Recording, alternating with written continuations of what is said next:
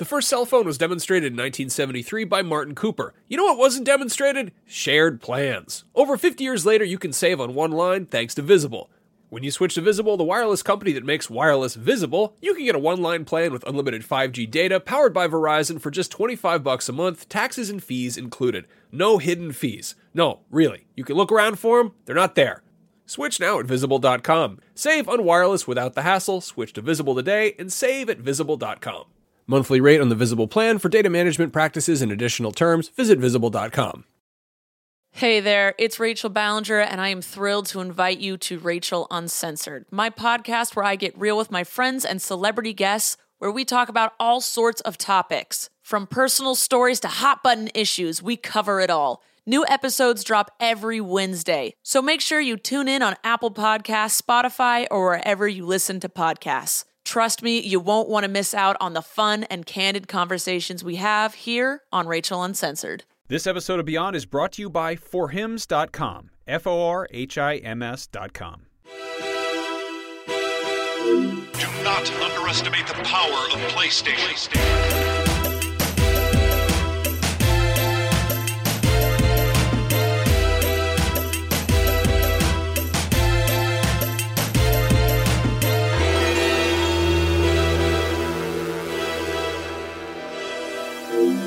Beyond! Oh my God. So, hello? Hello? Hey! Oh, it works now! We did it! Uh, welcome, everybody, to a very live Beyond. If you can't tell it's live, that's why everything just went wrong very quickly. Uh, that's how live things work. We're going to have a fun time here. Uh, if you don't know me, my name is Max Scoville. I'm joined today by some good friends of mine. Alana Pierce.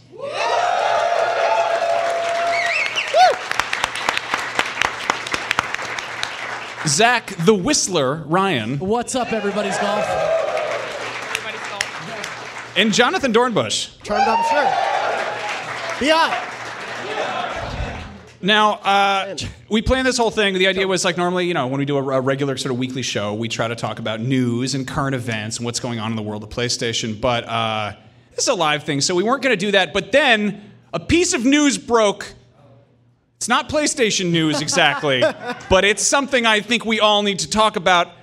It has been announced that Jim Carrey is playing Doctor Robotnik in the Sonic the Hedgehog movie. It's not a joke. It's real news. No, that's actually real news. Yeah, I just, really I'm. Weird. That's like the weirdest. I didn't, I didn't bother to look at the run of show until just now, and uh, yeah, that's right there. It's on uh, bullet point number one, yep. Which lets you know that Max definitely put the show together. So yeah, well done. Yeah, true story. Um, no, so the angle we're going for here is I want to talk about like PlayStation memories. Uh, Not yeah. so much like, hey, remember that time that The Last of Us was a game, uh, but more like, you know, we've. I, I swear to God, we've ranked the top ten like P S four games like five times in a row. The last time we've done live events. That's true. Um, no, I want to talk about like our moments with. Who said do it again? Fucking beat it! Get out of here.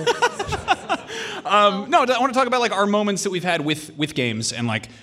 The weird special stuff, like the stuff that, you know, the, the strange moments that maybe they're like too personal, maybe it's an overshare, I don't know. Let's, let's you know, let's have a few beers and figure it out.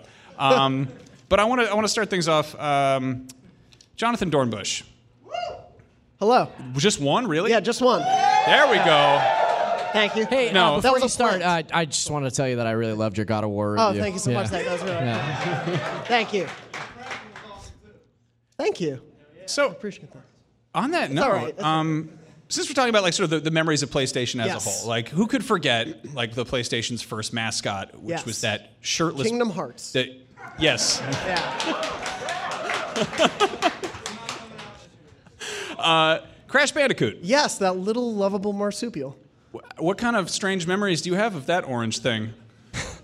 I don't know if they're, I mean, they're strange for a lot of reasons I can't go into here. Um, no, I have, a, like, Crash is sort of foundational to my love of platforming in a lot of ways, but also what gaming means to me as, like, a communal thing. This is not going to be funny, and I'm sorry. Uh, this is more oh, about shit. how, yeah.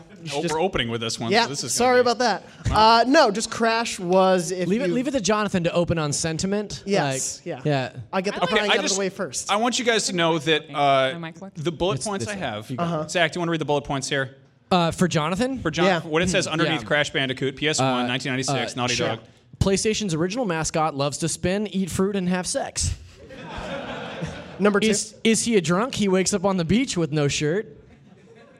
I figured like Jonathan would go in and delete that and write whatever he was going to write. But yeah, so this is how no, we plan like this show. It should I was be really said, like it doesn't seem like something Jonathan would write. Yeah, I know, right? It's really it, strange. It should be said that that we were all supposed to write in our like descriptions of our PlayStation memories and such, uh, but turns out we just didn't do that. So Max uh, just went hog wild on yep. the old PlayStation memories. So we've got a lot to share it's with you. Placeholder text. Yeah, it is. It's it's the uh, the uh, Beyond equivalent of T K T K. But uh, Lauren Ibsen. They're memories but, yeah. you might not know you had. Yeah. yeah. Uh, but no, Crash for me, uh, playing on the PlayStation one. I've written about this on the site a little bit, so you may have read it. Uh, playing Crash, Crash was my mom's favorite series of games. And so we would play them together. We'd pass the controller back and forth every life or every level. Uh, and that was sort of one of the first times I really got into a game and really got into the idea of like, I can collect everything in this game. And it was really with encouragement from my mom, and she loved that series so much she collected every single gem. When she would one hundred percent the game, she would just delete the save and restart it for each of the three crashes. She was obsessed with them. Uh, yeah, I can't really speak to why, but she loved them so much, and that really started gaming for me as a social thing, as a thing that I share with my friends, a thing that's important to me on not just the level of I enjoy playing these, but they matter to me to the relationships I have. And so that happened all the time throughout PlayStation, not just with the Crash games, but I remember, this is a very silly one, we'll get to more uh, licensed games later, but the Return of the King Lord of the Rings game I played back in the day, yeah, pretty decent. I played that game, I showed it to To my niece when she was like three or four years old, and she, monster. I just, yeah, I was like, kill some orcs, but she had never played a game before, and I just let her run around and fight a bunch of stuff in the game, and she didn't know what she was doing, but she was having a blast, and so there have been all these moments for me with PlayStation throughout the years where I shared them. Uh, my cousin and I found a love of music playing Guitar Hero together on P S two, so it's just Crash was sort of like the first time that ever happened for me, and I've continued to love gaming with friends, with coworkers ever since. So I, um, I've always always played games with my mom, but she had a lot of trouble with dual sticks. Like she has a yeah. lot of trouble moving a camera and moving at the same time. And I recently played um, Crash Insane Trilogy with my mom at a convention, and she picked it up super quickly because she didn't have to worry about that. Yeah. And we were doing that same thing. This is just last year where we were yeah. swapping a controller, and my mom was playing through Crash. And I think that's one of the best things about it is that it's it's very difficult in a way that you, if you're playing with someone, you get really invested in the challenge that is Crash. Yeah. You're like, oh, you can do it. Oh, you were so close. And you're supporting each other, but at the same time, it's really easy for anyone to pick up. And I think that's kind of what makes Crash such a good PlayStation icon, is the idea that it's wholly accessible, but not so much so that it is a kid's game. Like, I think anyone who says the Insane Trilogy was easy is crazy. Like, it was insane. It was very difficult. And I think, I think that's just such a lovable thing about Crash. Yeah, there's a level of difficulty to it that if you want to explore and get every single gem and crystal and all the do all the death routes and everything, there's a lot in there. But if you're just someone who wants to play along and just try to get through it as an enjoyable sort of thing, you have that option too, which I love. So I think it's yeah. I think it's really interesting uh, and totally apropos that you chose Crash as your memory, because Crash is so emblematic of PlayStation in general, uh, and Crash is is. kind of a dichotomous character, right? Like, the first game is sort of derided now, but the trilogy itself is is held on these sort of lofty heights. Yeah. And you did our review for the Insane Trilogy last year. How has Crash aged, and what does the the reskin, like the remaster of that game, what does that impact have on you and your memories of like those original games and playing with your mom? Yeah, so it was amazing when I played through the Insane Trilogy for the first time. It felt like, oh, this is what I remember playing those games as. Like, this is what my memory holds those games up to. And obviously, it looks so much better than those games do. We have comparisons that our lovely producer Barrett has made that show you just how different the games looked back then. Barrett's so good. He's great. Yeah. Uh, but it, the muscle memory kicked right back in, and it did bring me to a sort of emotional place, having played those games so much with my mom, where it was like this foundational thing for me where I had to like take a moment and I was like, oh, I remember going through the level this way, and oh wow, I remember us getting stuck on that jump thirty times. And mm. those sort of memories came back because I think there's such a repetitive nature to the challenge, not in a bad way, but it takes so much like timing and trying and failing to get those jumps correct. Uh, and so having that flood all the way back didn't make it any easier, but it did bring a lot of nostalgia back. Sure. Uh, but yeah, they hold up, I think, really well. But as you said, the first game, it was sort of like a proof of concept, and then they moved on to yeah. bigger and better things. And I think course, we sorry, Vicarious Visions is adding a new level now. Yeah, yeah it just which, came out today. Yeah. Oh yeah, you're right. It yeah. is. It's today. That that looks really really cool. But also, I I was talking to them at E three and they said how much they were focusing on making sure it still felt like Crash, but also they wanted to add a huge speed running aspect. So there was yeah. an extra level of challenge there, and it's based on levels that didn't make it, and so it's still rooted in Crash, but it's it's kind of an evolution of that series that it seems like people have taken to really really well, and I'm hoping we get a new Crash. Yeah, I mean, I hope Future Tense is not a one-off thing and more of a, hey, this is a proof of concept for what we can do further on from here. In the would you would you want to see like Crash stick to that original formula, or would you want to see like a Super Mario Odyssey with Crash, like a like a gritty reboot of Crash? Oh, but I mean, yeah. like noir. It, yeah. it would have to be in the, the right Crash hands. Of us. Yeah, where he. Uh, uh, uh, the polar bear dies in the first thirty minutes. Spoiler. Oh man. Uh, no. I know it's sad. It's a sad, serious game. Uh, no, I, I think. Keeping to that formula would be great. Like, I don't need Crash to go to these crazy different attempts. Like, as Activision got the license and they started making all these different games, some of them were okay, some of them were not as great. Uh, but that original trilogy, I think, is beloved for a reason. And if you can nail that challenge in that style, I still think there's an audience for it. Uh, I wanted to talk a little bit about like Crash as sort of a, as a mascot for, for PlayStation yeah. because like he was that dude when PlayStation first showed up, he was literally driving up in front of the Nintendo offices with a megaphone and being like, "Hey, you cowards, make C D ROM games." I, think, uh, I, I mean, I think Crash took a note out of the the Sonic textbook, right? Like. Crash so was edgy. Sort of the anti- exactly. He like, took his shirt like, off. In the, in the way that Sonic was like such an early nineties, like, oh, I've got all this attitude. Like Crash was the same to a lesser extent in the late nineties, and I think that really helped him define like not only himself but the attitude of PlayStation as as an entity in the early or in the late nineties. It's also, I mean, it's kind of strange though because we think of this as, as you know, used to think of this as, as like a Sony mascot, and and Sony did publish the first Crash Bandicoot games, but then mm-hmm. uh, yeah, like Vivendi picked it up or whatever, it wound up with Activision, and now it's an Activision property that is that shows up on PlayStation first, right? Uh, but it's weird to think like, oh, like this was the this was the root of Naughty Dog's games, which are definitively like Sony properties, and like. Crash led to like Jak and Daxter, which led to Uncharted, which led to Last of Us, and I think it's it's so cool to like look back at this awful orange animal with, with no, he's he's not he would not be allowed in a convenience store with how he's dressed, uh, and then you look at The Last of Us and you're like, oh wow, video games have grown up. Yeah, it is it is sort of a a total mind F to think about like. Where Naughty Dog started, like what they, well, I don't know how, I, can I say? A mind fart. Um, a mind fart? It's a mind fart. Um, but no, it's, it's, it blows my mind to think that, that Naughty Dog started with this sort of rudimentary platformer, and now they've created some of the most like cinematic and narratively driven and emotional games of our generation. Yeah. So, well, and yeah. it's great you see the parallels, obviously they've stuck together for so long, but that and Spyro, and Spyro with Insomniac, and where we're seeing Insomniac now, and also where they've very been with serious. The evolution. Spider-Man's going to be super gritty. Yeah, just super dark. Yeah, but just in terms of the evolution of their gameplay. I heard the polar bear dies in the first thirty minutes yeah. of yeah. Spider-Man. Yes. Yeah. I'll stop making serious points then. No, it's fine. Oh, no. I was joking. We interrupt this program to bring you a brief message from Hims, a new wellness brand for men. Here's a not-so-fun fact. sixty-six percent of men lose their hair by age thirty-five, and by the time you start to notice hair loss, it's usually too late. It's generally easier to keep the hair that you have than to replace the hair that you've lost, so why not do something about it? for hims dot com is a one-stop shop for hair loss, skincare, sexual wellness, and other stuff like that that might be embarrassing to deal with in person. Luckily with Hims, there's no waiting room, no awkward doctor's visits, and you can save plenty of time by just going to a website. Hims connects you with real doctors and gives you medical-grade solutions to treat hair loss and other possibly embarrassing problems. And this isn't snake oil pills or gas station counter supplements either. These are well-known generic equivalents to name-brand prescriptions to help you keep your hair. Thanks to science, baldness can be optional. If this sounds like it would help you out, order now. Our listeners get a trial month of Hims for just five bucks today, right now, while supplies last. See the website for full details, but this would cost hundreds of dollars if you went to the doctor or to a pharmacy. So just go to for hims dot com slash beyond. That's F O R H I M S dot com slash beyond. Once again, that's for hims dot com slash beyond. Thanks for listening, and now back to the show. All right, so uh, moving things on, uh, Alana, you have a very special memory of Final Fantasy eight.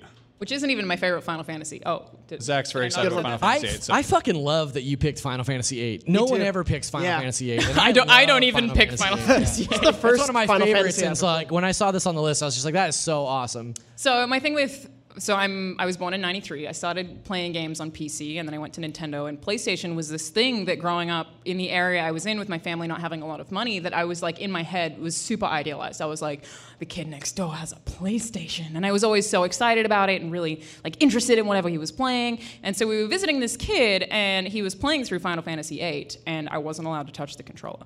So I was allowed to watch him play Final Fantasy eight. He would occasionally let me fight battles in the open world, but any story beat I was not allowed to do. I was very restricted from it, but I was sitting there so eagerly being like, oh, a different kind of video game. Because growing up playing, well, I guess I played Age of Empires, and I played a bunch of different stuff, but it looked like nothing I had ever seen before.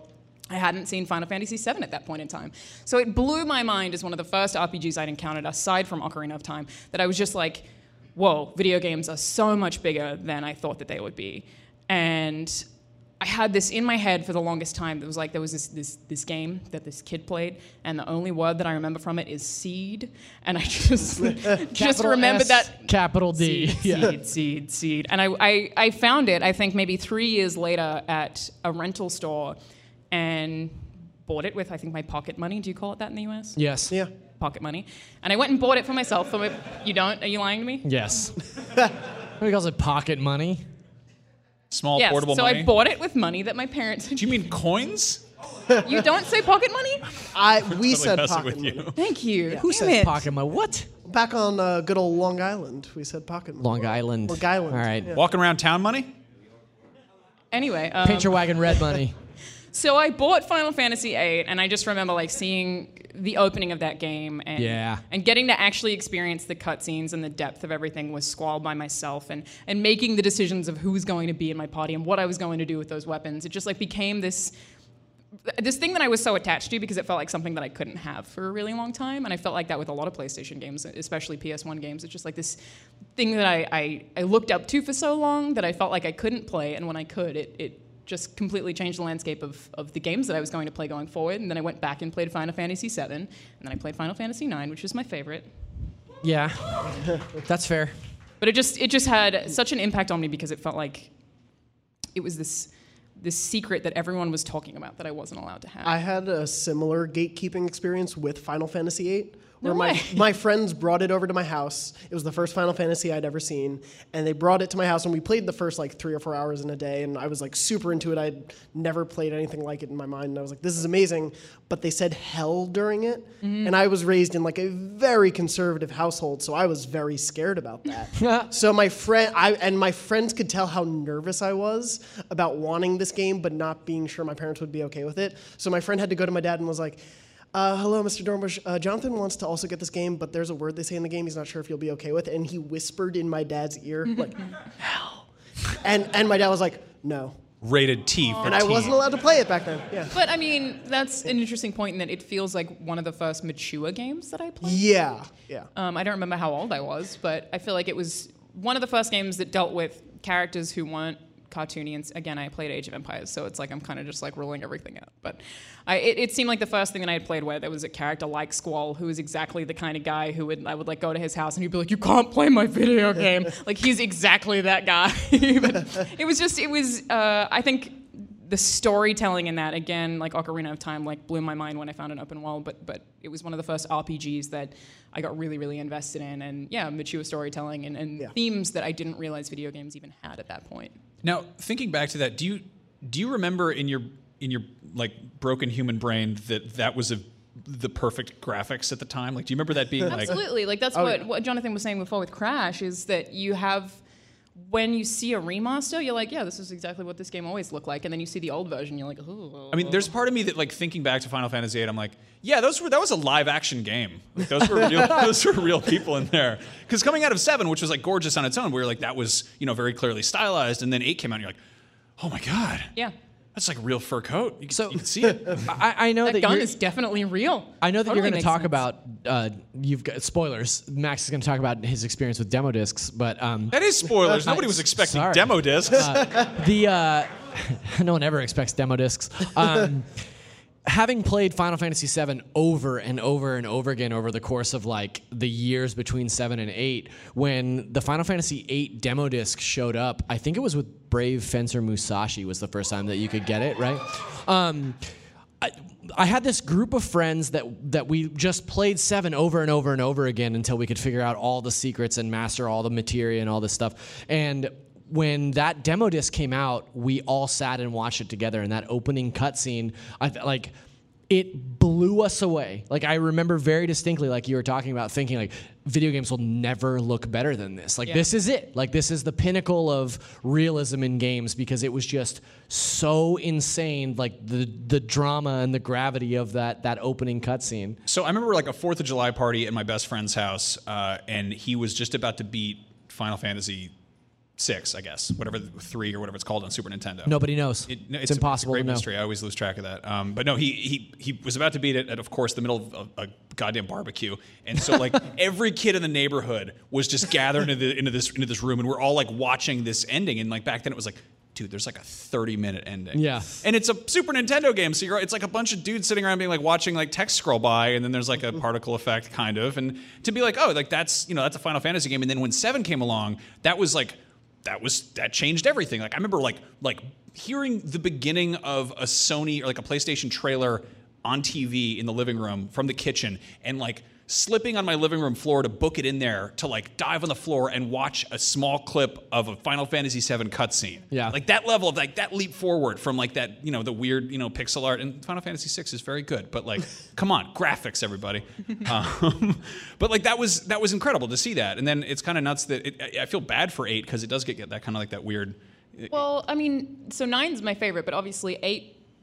Nine goes back to looking really cartoony, and I love that about it because it's like this cool fantasy game where you're with these heroes that seem like comic book characters who have tails, and it's like it's kind of ridiculous and and very. Um, I want to say it feels like a giant version of Disneyland almost. Mm-hmm. It's just so it's so sweet. Whereas eight, and you're totally right. Like it, it felt more serious than the other two in the way that it looked, and you're right. Like I feel like at that point in time, I don't remember. I was very young, but I feel like I would have just been like, "Whoa, it's never getting better." I mean, we we poured over screenshots in E G M. Yeah. You know, like like we obsessed over this game for months when it was coming out. And I remember Final Fantasy eight launched on nine nine ninety-nine, which is the same date that the Dreamcast launched, and it was this with big, that price tag, no less. Exactly, yeah. It's very it expensive. This, it was yeah. this big discussion, like, well, which one are you going to get? Are you going to go all in on the Dreamcast, or are you going to put your money on Final Fantasy eight? And we were definitely in the Final Fantasy eight camp.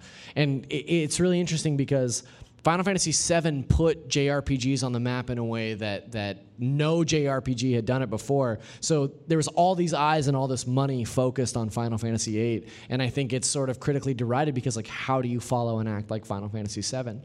But I personally think it's a better game and a better story. So I think that seven has so many fans because the impact it has yeah. is what people yeah. remember. And I think it's totally to its credit that it did that. You know, there are people in this office, I think Jared Petty's sitting over there. Which is your favorite? Six, right? Yeah. Five. Oh, six? So I think we had like, w- when we yeah. were trying yeah. to rank the Final Fantasy games, I think you were in that meeting. It oh, was, yeah. It was intense. There's been a couple of those, like, where you rank a game and, and it just gets, it like turns into these shouting matches. And some of them are just like, you know what? I'll concede, but I disagree, and I want you to know that I disagree, but it's fine. And, it, and someone sent an email after we'd done the Final Fantasy one. It was like, hey, guys, I couldn't be in this meeting, but here's why you're wrong about this. Yeah. It's like a really, really It was intense. like It was like a, like a point-by-point breakdown. Yeah. Like, I completely disagree. Yeah. So if anyone's ever wondering how much effort actually goes into our list rankings, it's like enough that there's tears. Like, it's yeah. pretty It's, it's pretty crazy. The Zelda just, one was... It's not just one person being like, this is my ranking. Yeah. It's a, a full committee and a full argument. Yeah. So, yeah. It's fun, though, but Final Fantasy one was really really hard because so many of them have so many different merits. And yeah, eight for me really was the fantasy of the, of the game that I had never seen before, that I had never thought existed before, and I was six when it came out, so Jesus it was like it was Christ, this like I'm huge old. deal to me. And then I went and played seven, seven and and it was it was that same thing, right? Why seven was just like, if if that had been my first, it would have been the same thing. It just yeah. changes every video game you play after that and shapes everything you ever see ever again. Is there a moment from eight that really like sticks out to you? Because I feel oh, like the opening Final Fantasy, it's totally yeah. the opening cutscene. Okay, that was yeah. the moment that I was just like, what is this? I really love the conflict between the two gardens where you have the it's like a like do you know what I'm talking about? Like the the it's like a full F M V, but you control your, not F M V, but you control your character yeah. as he's like flying through Squall as he's flying. Through yeah. the battle sequence. It's something that you never would have thought could happen. I, yeah, yeah like that, that whole game is filled with those moments where you're like, I just, I can't believe this is in a video game. Yeah. yeah. I feel Good like uh, there's that thing about Mario Karts where it's like your first one is your is your your favorite. You yeah. know? Like, yeah. And I think it, with Final Fantasy, there's like, there's some where it's like nobody's like, I, maybe somebody out there is like, yeah, thirteen is my first Final Fantasy game. I love it. Like, no. Who's saying? Who's Jonathan? Jonathan. That was me. Jonathan's yeah, hey. first you, that was your favorite, though? No. no. Okay. Well, exactly. Even you get it. Yeah. No. But like, it's. it's I, I think it's three. It's, yeah. yeah. No, it's great. Revenge. Once you get through the, like, the first Revenge, two games, it, it picks returns. um, but no, it's like it's also kind of like Beatles albums. Like, there's a stretch where they're just like, you can't pick the best one. It's just it comes down to personal taste, and I don't know. Do you like goofy, spiky hair? Or do you like? I like the Realistic. idea of, like, if we had way more time and this was a very different show, that we would just kind of, like, sort the Final Fantasy games into the D and D morality ranking. Yeah. You could just do that. Yeah, Final Fantasy eight is like, chaotic good. Yeah. Yeah. Ooh. Yeah. Mm-hmm. yeah. That's a, that is a different conversation. Um, now there's something we'll you touched on. Uh, Zach spoiled my whole thing about demo discs. I'm sorry. I didn't know that it was, like, that big a secret to you. Like, I, oh, I apologize. People were like, oh, yeah, so PlayStation I'm, memories. I, I've heard a lot of people talk about demo discs. What is this? Oh, what? Man. Holy shit. Oh, okay, okay. So something you you said I want to touch on. You said, like, I was we were poor and I didn't have a PlayStation. Okay. Like, a PlayStation was an expensive thing when you were a kid. If yeah. you like it's an expensive thing now. Like, depending on what you do, like that's video games are a luxury, and if we are able to play them, that's huge. I grew up poor. I had a single mother. It sucked. I wanted to play PlayStation all the time, and I eventually got a PlayStation. But games cost money, too. And then I was kind of like, oh, well, shit. So I played the shit out of demo discs. So yeah. I know what yeah. they are, but how do you how do you get them? You buy a magazine. Yeah, yep. They came with uh, It was P S M. Crazy. Yeah, O P M. Yeah. Um, or you just would come up on them. Uh, weirdly enough, there is, I think it's like archive dot org has in-browser emulated demo discs. I'm not even oh, joking. Jesus. I was, oh, wow. Yeah. So I, I booted one up. It doesn't run very well on a laptop. So but in Australia, we got free games in cereal boxes. Um, I didn't know that this wasn't a common thing until Corey, the director of God of War, was tweeting about it. He was like, is this real? And I was like, yeah, good yeah. pal. Uh, I didn't. I had no idea. But yeah, we would like I, I got Age of Empires in a cereal box. It was Are you like sure this your memory isn't about Age of Empires? I, yeah. I feel like. Can we talk about Age of Empires? You guys remember all those cheats? Those were good. Nah. Yeah. No. Oh, no. Really? No. I never played that game. I derailed yeah. your conversation. I'm sorry. Go ahead. So you got you got full free games in Zero. We got like Chex Quest. No, yeah. we we got parts of parts of games.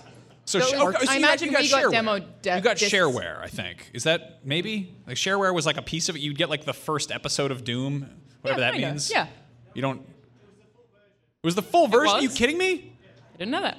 That sucks. We'd get like you'd get. You're right. Yes. So like demo discs, you'd get like a sampler. It was like a I don't know. You'd get like a bunch of little bits and pieces. It'd be like the first level of Spyro. First level of Croc. Exactly. Yeah. Croc. Tomba. I, I played the shit out of the Tomba demo. Yeah. Oh, yeah. yeah. Tomba one was fun. A Ape Escape two. Like, one guy fucking loves Tomba. Did you hear that? Yeah. yeah. Shout out to Tomba. It is Tomba. Um, uh, Tony Hawk. Tony Hawk was a big yeah. one. I want to talk about a different skateboarding game that nobody remembers. I don't think. Oh, please say Thrasher. It's Thrasher. Yeah. Yeah. I want to talk about Thrasher Skate and Destroy. Yes, dude. Which was the, it was a Rockstar published skating game. I have never played the full version of this game. Why played, would you need to? We played a demo of it religiously because it was the most broken and psychedelic thing I've ever encountered. Um, this is a game, it's a skateboarding game, but the whole idea was because it was Rockstar published, they wanted to be much more edgy than Tony Hawk, which apparently was, I don't know, too vanilla or something. So it was like, the whole thing was you would have time to skate. There was like a story mode, and then the second you, I think if you like, if your time ran out for skating or you did enough damage to yourself by falling off your board, and it had like very violent ragdoll physics, uh, a policeman would chase you for skateboarding in the the quad or wherever the hell you were, and it would switch from like normal sort of skateboarding third person view to the point of view of a policeman's taser chasing after you, and you had this weird out of body experience where you'd have to skate away from the cop, and it would be the whole soundtrack for this was like classic hip hop. It was awesome. Was it um, before or after Bully?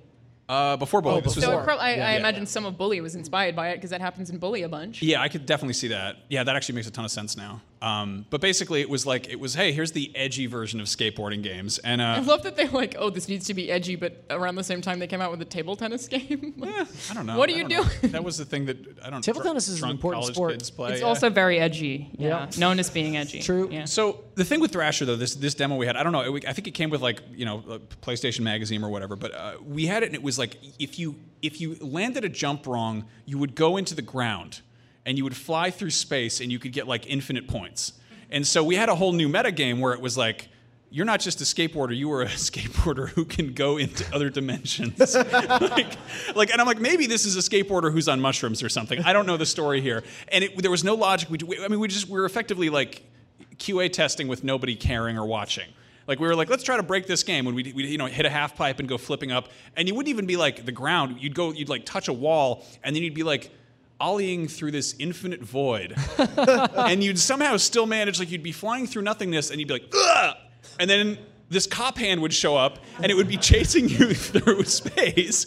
Hey, hey, kid, stop! You're under arrest! Oh! And then I think if you like outskated him, he'd be like, "Oh, I'm having a heart attack," because it was like, "Hey, get it? Yeah, screw you, cops." Oh, just some some kind of like awful, fucked up like uh, skateboard fever dream. It was it was a bizarre like nightmare game. Yeah. Like, I mean, apparently it's a decent enough game. Like, it's got, I think it got. Uh, I think I G N gave it like an eight point five out of ten, and they were like, "Yeah, it's like a grittier Tony Hawk," and I was like, "Okay, it was nineteen ninety-nine." Who reviewed it? Was that was that you, Fran? Fran, did you review Thrasher? He, he, went, he, he left. No, he totally yeah. went home. Yeah. Uh, but no, it was like that's that's the thing about Demo Disc though, is that like you didn't have like maybe you had a brand new game and you powered through it, and you played it, but if you didn't, then it was like, I don't know, you make the most of it. You, you screw around, you play like stupid little mini games. You play the first level of Tomba a bunch of times. Yeah. Um, yeah, I, I think Demo Discs are really they're like they're wonderful, and it's it's bizarre now to look at them because if you're I don't know if you're broke, there are free to play games. Yeah. You can yeah. get a lot of mileage out of those without actually having to shell out money. And there's PlayStation Plus where you pay the price of one game a year and you get a bunch of free ones that maybe you want to play. I mean, a lot of my favorite gaming memories as a kid are because my family didn't have a lot of money. In a way that like every game someone else was playing, I was like, what is this? And I played a lot of games that I had gotten from rental stores. Like, we just rented them for a small period of time and then I play them, and they'd often have someone else's save on them. And I think that's that's the thing that I kind of miss, in a way that I would sort of learn something about someone else based on what the name was that was attached to their save file and the things that they had done and the choices that they had made. And that's like a thing that we just kind of don't get Who anymore. Is this yeah. ass? What does he care about? It was it was it was really sweet, and and you could also just like jump around people's video games, and it's also one of my worst memories ever is someone deleted my save file on Mario Tennis sixty-four. Oh. Um, and I was on the final tennis match. I don't, I don't know yep. what, how you quantify match. that. I was very upset about it. But it's it's kind of like a, a thing that we don't have anymore, is that ability to sort of investigate what someone else had done via their save file. Or I think that's so, that's the root of some of what got people in like Let's Plays or streams and stuff, is like you're it's still that that sense of being like on the couch, or this is almost like kind of like voyeuristic aspect to it, of like, oh, how does somebody else approach this problem? Yeah. But you know, end of the day, it's like video games are like very like they're they're very strange little personal experiences where you, you borrow into this other world and you are suddenly an orange bandicoot with no shirt. Well, I, I think like demo discs were such a specific time and a place too, right? Like that doesn't exist now. It, the idea of an actual demo has only recently been kind of brought back to the limelight. Mm-hmm. Uh, for a long time, we just didn't have demos of games. But I, I like not unlike you, I remember getting demo discs in P S M or or O P M and playing through them and just being completely enamored in the idea that you could play an hour of one game and decide whether or not you wanted to investigate it further, or if it was good enough, like you just play the same thing over and over again if you were bored. Like, yeah, or if yeah. it was terribly yeah. broken, you know. Whatever. Yeah, yeah. Sure. I miss that aspect of demos so much because I've bought and had so many amazing experiences because of a demo, whether it was a disc or I rented a game from Blockbuster for a week, but something of that nature of like BioShock's one of my favorite games of all time. I yeah. I wasn't gonna play that game. It's a good game. Uh, I wasn't going to play that game until I played the demo, and I was hooked immediately and had to go buy the full game. There were so many games before that that I played on demo discs. That's how I experienced Tony Hawk for the first time, all those games, and it's sort of like you should play Thrasher, it's better. Thrasher? Got an eight point five, um, it should be great. No, there is a, there's definitely, I, th- I, I want to say, like, the best demo disc, which is Metal Gear Solid two. Metal Gear Solid two is good. I, I argue yeah. that the demo disc for Metal Gear Solid two is like a top five Metal Gear game. So, uh, it's just like a, just it's just a riddle wrapped in a conundrum. That's like, just ground zeros. Yeah, that's but, uh, true too. It's what do you get the start of the game with the demo disc? So it was like a weird kind of. It wasn't even the full tanker mission, but it came with Zone of the Enders, and everyone's like, Zone mm-hmm. of the, uh, Hideo Kojima's making a game about robots and Mars. Or, that's cool. And then we're like, it comes with the first part of Metal Gear Solid two, and everyone's like, get to the store. We need to get this right now. And uh, at this point, I had a PlayStation one, but I didn't have a P S two. So my best friend. Uh, had his P S two, and we spent the entire summer of two thousand one just just doing the worst things in that tanker. Like, it was like, oh, uh, you've got a tranquilizer gun that you can shoot smiley faces into guards' faces. Or, you know, you can shoot their radio off and they can't call their friends, so you just chase them around and torture them. It was, we were fourteen or whatever, you know? Yeah. But, like, that whole, that weird little microcosm of that of that tanker mission is phenomenal. It's it's amazing. And it's, I don't know, it, it's, I love Metal Gear Solid two. I think it's great. I still think the tanker mission is like, it holds a more special place in my heart because we spent, we were forced to spend more time in that, like, enclosed area.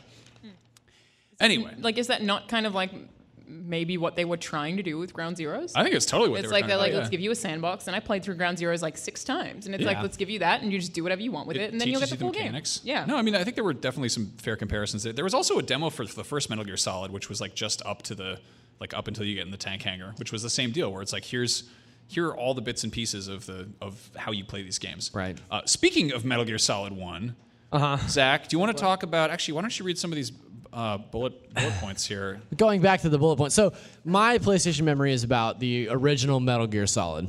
Um, Max, thank you.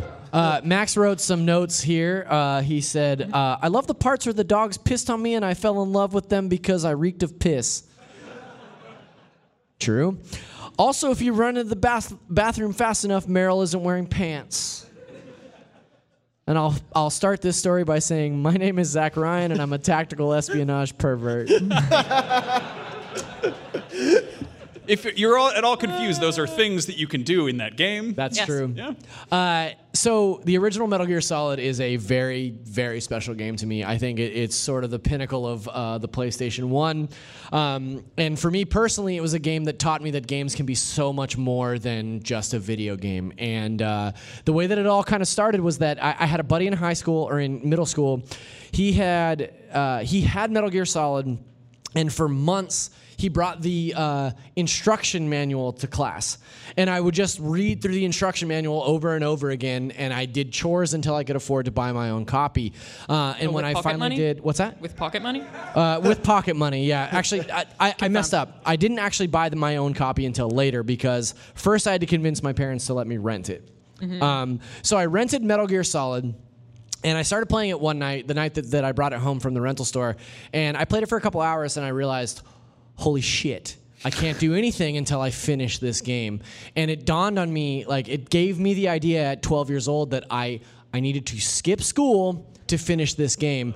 And when you're twelve years old and you're a square, like me, and you do everything by the book, um, the idea of skipping school, lying about skipping school, was this Herculean task that I had never actually, like, considered before. So I, I, I thought about, like, what would Solid Snake do here? And I came up with a plan. So my plan was I had, to fake, ketchup bottle. I had to fake sick better than anybody has ever faked sick before. So the next morning, after I decided that I needed to play this game, uh, I woke up and I my, my parents' house has two restrooms, and I went into the, like the, the spare restroom and just did this for like fifteen minutes. Like just... faked like I was puking until my mom came and was like, "Are you okay?" And I was like, ah, I think I'm really sick.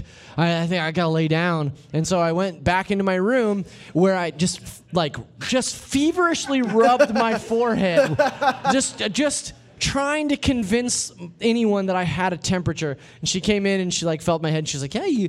You kind of feel hot. I don't know. I was like, oh, I've done, I've done it. I've convinced the parents that I'm sick. Um, she's like, it seems like maybe you should stay home from school today. I was like, fuck yeah, it does. I got shit I gotta do, lady. Sounds like uh. So. So. Mom leaves to go to work. My dad, my dad started work super early when I was a kid, like five a m He was at work. So, I had a twelve, thirteen inch uh, uh, T V V H S combo in my room that I played all my games on. But that would not do for Metal Gear Solid. I needed the full experience of the thirty-seven inch tube T V in the living room. So I disconnected all my shit. I took it out to the living room. I hooked it up, and I was just fucking playing Metal Gear like it was going out of style, just so into it. And what I didn't know was that my dad occasionally came home for lunch. So it's like eleven forty-five in the morning, and I'm playing Metal Gear in my underpants, and my dad just walks in, and I was like, what? Nothing, what? Everything is fine. And he's like, yo, did did you fake sick to play a video game? And as a twelve-year-old kid, I couldn't lie to him. I was like, yeah, I did. And he goes, well, okay, you, you've rented this game. Give it back to me. I'm going to run it by Blockbuster on my way back to work. Like, you can't play this game anymore, to which I just lost my shit. And I was like, please, Dad, you can't play this game. You don't understand. I've broken into the military base, and I tried to break the woman out of, I tried to break the woman out of jail, and they tortured me, and I think she's dead, and I have to save her. If I don't save her, I ran into a sniper in the woods. He gave me the legitimate, like, Homer Simpson into the bush, like, backup, like, where he's just like, yeah, okay, man, do whatever you gotta do. And allowed me to finish Metal Gear Solid before he took it back to Blockbuster. And to me, like, finishing that game, seeing the cast list, like, getting through to the end of it was such an eye-opening experience, because it was like, for the first time ever, I felt like, oh, this is the future of video games. Like, this is the first time that I've seen something that is really more than just a game. Like, you know, yeah, I really fucking love that game. Final Fantasy eight. Who cares about that? I really fucking love that game. To this day, I think it's still one of the best games ever made. No, totally. Yeah. That was that was like my kind of my first, like, I mean, I love video games. They were they were they were cool, but there wasn't like that, like, what is, is this the next thing? Is this where stuff's going? Is this the future? Um, I got kicked out of the computer lab at summer camp because I kept going on I G N dot com and watching yeah. the Metal Gear Solid two trailer. Shalashaska has descended. Yeah, no, it's great. It took forever to load it up on, like, it's like a postage size uh, like video. Yeah. yeah, it was like a yeah two forty p QuickTime. Yeah, yeah, yeah. No, that was that was not great. Um, yeah, Metal Gear Solid One is a fucking. Who's your favorite boss? Oh man, uh, Revolver Ocelot is not without his charms. Like the first Revolver fight, I think my favorite boss is uh, uh, Sniper Wolf in the snowfield. Uh, that cutscene at the end when you defeat Sniper Wolf and she talks about her past and Snake just shoots her in the head at the end of it was something that I that that was a moment for me that was just like, I fucking can't believe this is a video game. Like, this is so absolutely insane that I'm watching and playing through this story in a, a video game. Like, it's, it's, yeah. it's a lot. It's it's. Pretty intense, and you can get the foxes to the, the wolves to piss all over you. Yeah, they sure do. Yeah, all I, with you. I spent the whole summer beating that game over and over again and just reeking of wolf piss. So nice. Yeah, it was great. Yeah. Uh, I'm gonna jump out. I think uh, who do we have next? Barrett is Barrett up next? Young Barrett. Woo! Let's welcome Barrett Courtney. All right. Ladies and gentlemen, if you don't know Barrett Courtney, he is frequently behind the scenes running the studio for Beyond, but he's Beyond. Beyond. Yeah. Beyond. There it is. Hello there. Hey Barrett. Hi. Hey, how Barrett. You doing? How you doing? I'm, I'm all right. What did you What did you prepare for us yeah, today? Yeah, I just what? saw your pick, and I just just want to say unexpected. Yep. Really, Did not is expect it really it. unexpected? I, I, expected I like Barrett. I'm known Barrett's a for good guy. loving Donkey Kong sixty-four. Who loves Donkey Kong sixty-four here? It would be really funny if you were like, "That's what I'm talking about." Uh, so are you really surprised after loving that trash, like me bringing in? Also, we've played these at his oh. desk. Yeah, we did. So my segment is uh, P S two licensed games. And so I, I grew up uh, really like middle school, early mid two thousands. And so I grew up with the P S two. That was my first PlayStation console. And, you know, we didn't get all the fancy, like, we didn't get Shadow of the Colossus or anything. Because I, I was a dumb kid from the Midwest, so. You were a kid. Yeah, I was I was a kid. So I loved the things that I knew, which were games like Harry Potter Quidditch World Cup. Woo! Yes. I played I played a lot of that game. It's and, great. Okay. So Barrett and I had like bonded about this game. Um, I don't know why I played it, but we bonded about it recently, and then he decided to play it in the office, and we were like, "Oh no!" Yeah, it does not hold up. Jonathan and I played a match against each other, and let me tell you, that game is uh, not not great. It's a lot of just stealing from each other. Yeah, yeah. and yeah, it's, and it's mind blowing when you you think about it. Like you go through like the rose tinted glasses, and you go back, and you're like, "Man, there were so many great mechanics, and like you know there were so many different things you had to focus on." It's like, nah, you're just focusing hey. on the There are two buttons. Yeah. Friendly reminder: yeah. Quidditch is a terrible sport, and J K Rowling is a game Tom designer. Marks I think is not going to be happy no, about that. I, I think I have the authority to fire you, so get out. That's don't. true. That's how that works. You already turned off my mic. What else do you want? That wasn't my fault. Maybe I don't know. Um, so. So yeah, just going through the general era of P S two license games, the other one that I love is uh, Tony Hawk's Underground. Hell yeah! Uh, which was, thank you. was the first one I owned. I, I played like uh, Pro Skater three and four at friend's house, and then Thug had come out, and I was like, Mom, please get me this game. And she's like, all right. Um, and so I played that. Probably, it's probably still, to this day, one of my most played games of all time. I probably have at least one hundred hours in that game, just going back and doing all the different levels and just just playing around with friends. That was like I, a I remember having to explain to my parents with Thug and Thug two that it wasn't a game about being a thug. thug. And to be like, no, it's it's, it's Tony Hawk's skate. It's it's just a skateboarding game. Yeah. And I took it, my sister and I had to like convince my parents actively that it wasn't going to be us beating people up. And then there's totally cutscenes where that happens. And I was like, I didn't know. uh, yeah, it was the it's the perfect like. When you're having friends over for a sleepover and you just want to play a game like the entire night, that was like the game to play of like, what's the highest combo we can get and stuff like that, and making the goofiest characters. I remember, I think it was Iron Man who was like the guest character on Thug specifically. Thinking Thug, yeah. It, it was Iron Man and one of the members of Kiss, because Kiss Ooh, had a yes, specific secret level of yeah. in the first Tony Hawk's under, Underground, which is very weird. Um, had nothing to do with the story and the lore, and I was very confused as a middle school child. Uh, the uh, next yes, one I have story and lore of Thug. Quick question: How did how did a member of Kiss showing up in a Tony Hawk game make you feel as a as a twelve year old? Very confused. I remember just being uncomfortable as hell about yeah, Kiss. Yeah, I was uncomfortable. It, it was seventies, like this band, and there was no one at the concert. It was just a concert just for oh you. Oh my god! I just around. remembered that in my yeah, head right now. Yeah, it was I'd super that, weird. Like, oh god! There, it was, was just you level. skating around. There was no one, and Kiss is just playing. You're like, all right, I guess. Like, uh, I guess I'll just skate around while they played. Do you think Kiss paid them or the yes. other way around? Like, who paid who for that inclusion? Yeah. Get to Kiss the bottom of this. I want, yeah, I want y'all to go down deep into the internet and find this. Or Tony Hawk's just a big fan of like Ben.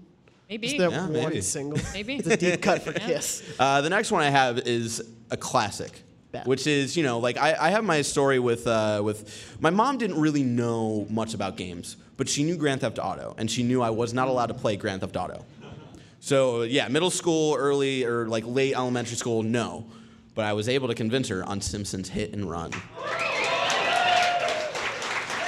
Because she loves Simpsons. That was like her show, and that's like the show that she got me into. So she was like, okay, it's like a dumb Simpsons version of it. Like, okay, and then I'm running around as Bart hitting everybody and uh, hitting the Bumblebee Man and all that stuff. And they're doing really weird stuff with uh, Mister Burns is like investigating and spying on people. It was a really weird story. I would take a remake of it, though, in a heartbeat. Well, when that game came out, it's one of the first games I remember being hyped up. Like, sure, I played Thug and I played Quidditch, and I remember like being like, this is cool, but I remember like that was one of the first games aside from Final Fantasy that I, I remember kids at school being like, yo, have you played Hit and Run? It's like G T A, but there's donuts, and everyone yeah. just kind of losing their minds. Like it, it was, people loved that game. It, it, and I played it, I was able to borrow my best friend's GameCube a few years back when I was living down in San Jose, and he had Hit and Run, and I got to play Hit and Run for the first time, I guess, in like thirteen years, and it was like, there are some aspects definitely that don't hold up just because it's the P S two, GameCube, Xbox era, but it was still like, man, this this is definitely a gem for this generation, so we were lucky to get it. Because, uh, you know, the other Simpsons games, like Road Rage, were not great. We don't talk, about, about, those. We don't we don't talk about those games. There have been a lot of really bad Simpsons games. Yeah. Oh, yeah, they, I think that's, is that is that the best one? Yes. Hit and Run without oh, yeah. That, yeah, yeah. right? Yeah. yeah. What about What about Tapped Out? Uh, get out! No, uh, no. I'm not, I don't have the patience to even talk about that. Uh, and then the the next game, really quick, before we get to the main, like big one that I really love, the one that's surprising to me. Yes, um, is Star Wars Battlefront two, the original, yeah. the original one. And I think to this day, that is probably the game that I put the most hours into, at least three hundred, three hundred fifty hours into, just because of going, like, they had the cool mode where, I think it was Conquest, where it was almost like chess, where it was like you against, like, whatever your enemy was. If you were, like, the uh, the Republic, it would be the Separatists on the other end, and you'd go, like, uh, you'd choose a planet, and then you'd do, like, a whole battle, and then whatever came of that would own that planet, and there was, like, not just the story mode, but there's this whole, like, really cool mode to it that I that I invested so so much time in. But yeah, the original Star Wars Battlefront two, pretty great. and not a lot of microtransactions. None, in fact. I just want to point out before you move on that Max is written on the doc here. Um, instead of thug, he wrote. I think, I think Barrett should read it. Too. So, so Max put down in the notes of uh, of, of my games. Uh, Barrett is twelve. Uh, he loves Harvey Popper and Tommy Honk Prostate Two. You didn't read the first one. I didn't read the first one because now we're going to transition oh. into the, the main one, which is SpongeBob Battle, SpongeBob SquarePants Battle for Bikini Bottom. Which Max wrote here as Spongers Squaresofts. Everybody loves Spongers Squaresoft. Yes, it's, yes. My, it's my favorite Squaresoft game. So I really love SpongeBob SquarePants. Uh, that was like that came out when I was like four or five years old, and that was actually like. That was something that was brought into my life because of my dad. Because my dad was in early or late high school when Ren, Ren and Stimpy was a thing. Mm. So a lot of that really weird, grotesque humor that a lot of early SpongeBob had, he was super into. So, you know, he'd go into the back yard and come back smelling funny.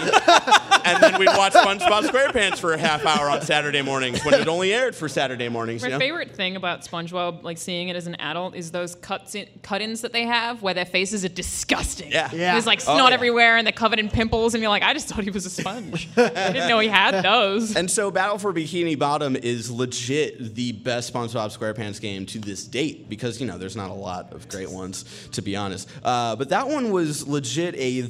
really solid three D platformer, and looking back at it, like I didn't know developers and paying attention to the quality of T H Q back then. Uh, and so it's weird to go back and see the people who were working on the game. They came out with a pretty solid game that had like, a lot of like Crash Bandicoot influence, where the, you have these tiki heads that were sort of like the the boxes that you'd have to smash. Yeah, in. for our Aku Aku. Yeah, and there's even like the red ones where you have to jump on top and they'd count down and whatnot. And if you hit it, like it would explode immediately and all that stuff. And it was a really fun, solid three D platformer. And yeah, it's it's goofy and I love it. And there's really dumb goofs in there. And yeah. your health bar was underpants.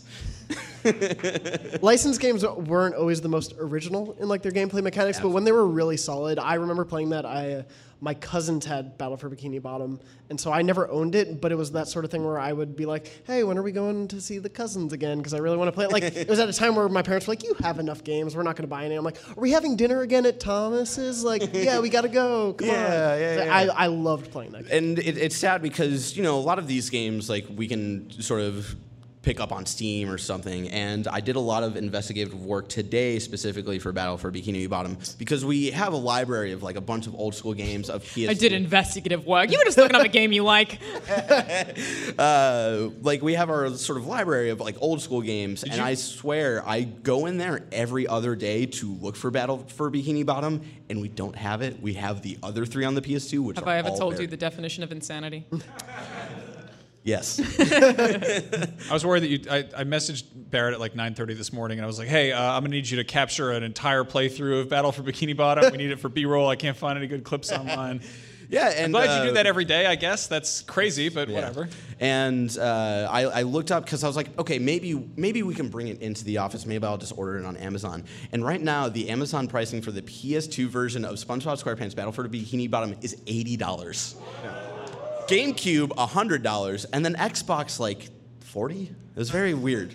Maybe, I don't know why that's so, less rare. I might have some insight onto this. Um, uh, Mark Medina, who had to actually take off early, unfortunately, but who helped organize this whole thing, uh, yes. informed me that that is a huge game for speedrunners. Yeah. Like, yeah. it is in the top ten speedrunning titles. Which is very weird. Is it the only licensed game on there? I don't. I, I looked Probably. at the list and I was too out of it to really, really pay attention. I've been That's, out of it for the last week, so. No, I mean I think it's like D three. Yeah. You'd used all your investigative resources. Yeah, I, I, I used all the brain power, game. which is not a lot. It's really yeah. like five minutes worth of brain power. And one research, and then you went to the games library to look for Bikini Bottom yeah. games to make sure it wasn't underneath something. Um, I mean, I went to the Xbox section. I went everywhere to find this game. I went we everywhere. Just, yeah, I know. So I have not played this or any other SpongeBob mm. games. What are they? What are the others like? I have. I remember playing the movie, the the movie, the game for the movie, mm-hmm. uh, and it was like a very like constricting, uh, narrow platformer, sort of like not akin to the very first three Crash Bandicoots, but yeah. it's kind of like that, where it's very constricting. But the thing that made Battle for Bikini Bottom special is because they were so open, you could sort of do whatever you wanted, and the controls were very like. they felt like a Crash Bandicoot game almost. I, I know that's it's just the one game I played recently yesterday yeah. when we were playing that new level that I was like, this is what I know right now. Um, What's the battle about? What are they battling? Who's battling? So Do you have the, to play the, story, the other ones the story and the lore story of SpongeBob SquarePants Battle for Bikini Bottom is uh, Plankton, you know, he's up to his business, God. and he's trying to get the secret formula for the, the Krabby Patty. On and brand? He decides to make an army of robots to accomplish that somehow. And at the very beginning, I think it's like the first cutscene, he's got like a, a switch that says like, the robots work for me or they work against everybody, and it somehow gets switched to the other thing, and then the robots just go insane and attack everybody. So like Plankton's in trouble and everybody's in trouble. And then there's like the big boss fights for every sort of world. There were like three worlds and then levels for each one. And at the end of one, there were like the big robot versions of SpongeBob, Patrick, Ow. and Plankton. Yeah, it was really weird. I don't know how they organized and they're like coordinated that well. Of like, hey, we know these characters somehow, and we're gonna create huge models of them in our, our robot forms. So, yeah. Inspired by Evan Gillian, I see. Yes. What? Yeah. I I love that you just gave a synopsis of a, a SpongeBob P S two game to a room full of people. Thank you all. It's very on brand for you bring back. um. All right, well, I think that's enough of my nonsense. I, b I believe we have someone else coming on, uh, which is uh, Casey DeFritis, who will be yeah. talking about Woo. some games. Barrett, thank you very much. Hey, Barrett.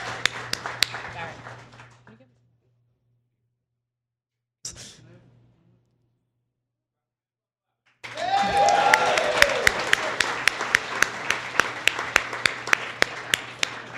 Oh. Hi, Casey. Welcome. Hello. I hope I didn't hit that table too hard.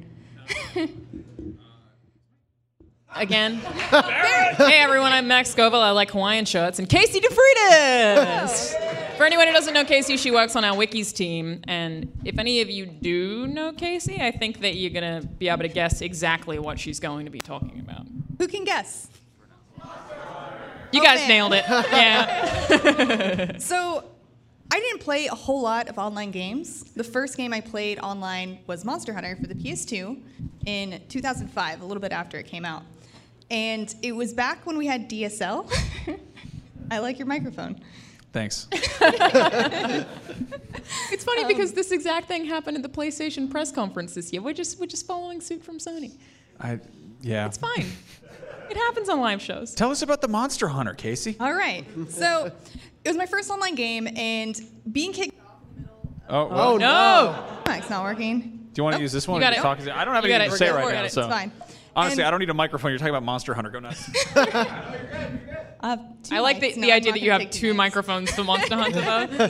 Um, if any of you have played Monster Hunter, some of the fights could take thirty, forty minutes long, and getting materials was really difficult and time-consuming. So getting kicked from an online battle was terrible and awful, and I hated it.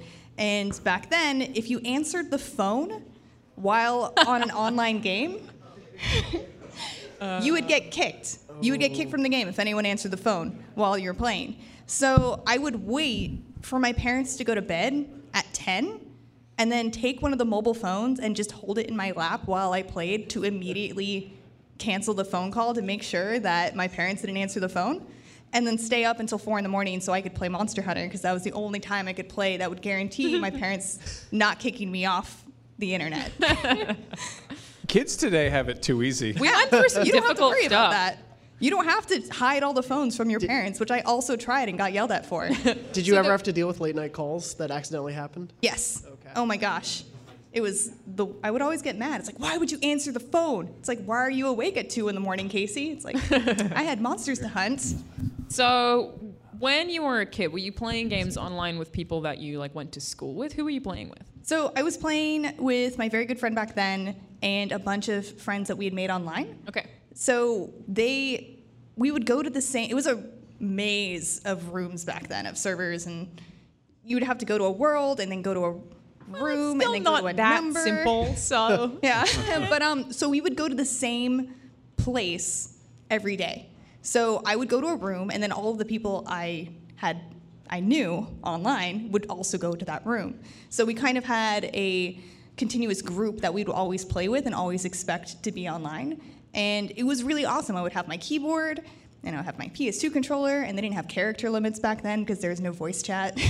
So you would type and talk to these random people, and they would teach you how to headlock, and it was great. I, I was gonna like ask about that because that was a that was a necessary peripheral for that. Like I was actually there was I was reading the. It's really really weird to read old I G N reviews for stuff that now is sort of commonplace, but they're like, yeah, if you want to get anywhere in Monster Hunter, you're gonna have to get the a keyboard. keyboard. Yeah. Uh, like, did you have to like convince your parents to get you a keyboard, or did you just? No, I just went. I think I was um, I was fourteen at the time. I already went to GameStop.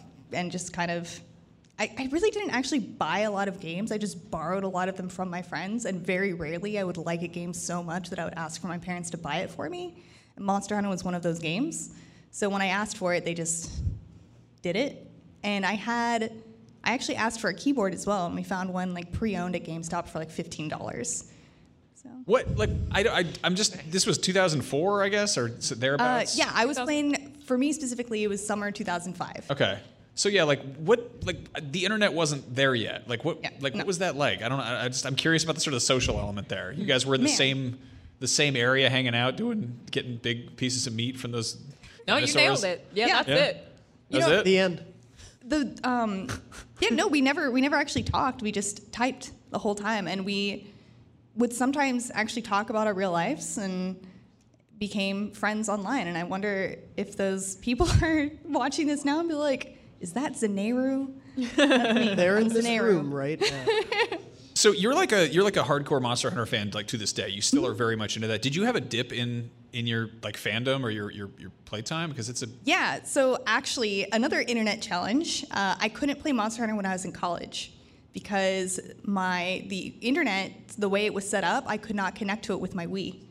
So while I lived in the dorms, I couldn't play Monster Hunter, and I just it's one of those games I don't like playing by myself too much, so I only put in like sixty hours onto the Monster Hunter try, because... Oh, uh, only sixty, huh? I know.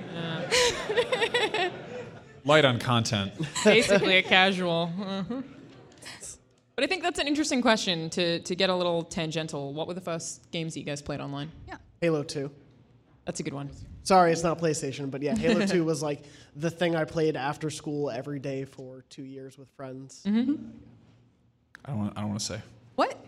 What? Can't Why say not, that Max? And then not say. Maple, Maple Story. Oh, come on. Like, everyone played Maple Story, Max. Very good, very good. I think, I, I think mine was Battlefield nineteen forty-two or Battlefield Vietnam, but I also played like a ton of RuneScape, and that's some of like my memories Ooh, of RuneScape. No, I played RuneScape too. Thank I, you, pl- thank I would you. play RuneScape in my middle school's library. So did I. I play RuneScape. We also played Counter-Strike. Play like my oh. library oh, wow. in, in middle school had Counter-Strike on all the computers. It's a fancy library. Why? I got Neopets. Yes, uh, Neopets. Also played a lot that of that. Neopets. Yeah. That was elementary school. Yeah, I played through till a long time later.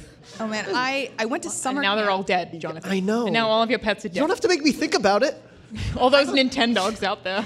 I made my mom feed my Neopets when I went to summer camp. And she did. She fed my Neopets. She was a Very good mom. Good. How yeah. good were your grades? Like what? Like what? um, they were they were very good. Apparently, yeah. They were so good that the first time I got a C on a report, I got grounded. I had a very similar thing happen when I got a B on a oh, on a no. report card. My parents basically took away my games for like a week. Oh my gosh. They were very upset, yeah. Well, I mean, one thing that my parents did that I really value is uh, basically video games were my reward for finishing homework. And that's a thing that I've spoken to other parents about. Like sometimes parents will come up to you at PAXs and be like, hey, my kid plays games. I'm just here because they're here. I don't really know what I'm doing. And my my parents always were like, well, if you finish your homework in time, you can play video games. Mm-hmm. And, I, and I, I really appreciate that. Mm-hmm. And I think there's like such a good reward system in that that yeah. par- parents can kind of pass on to their kids. Is yeah. like, don't use it as a punishment to take them away. Use it as a reward to give them a video game. And it, yeah. it super pays off. And there's so many headlines right now about Fortnite. Yeah, so many yeah. like, children are playing too much of Fortnite and it's violent. And it's like, oh, wait, no, it's not. It's actually super cartoony. Oh, but we're mad. Yeah. They're playing too much. See, I had I had rules.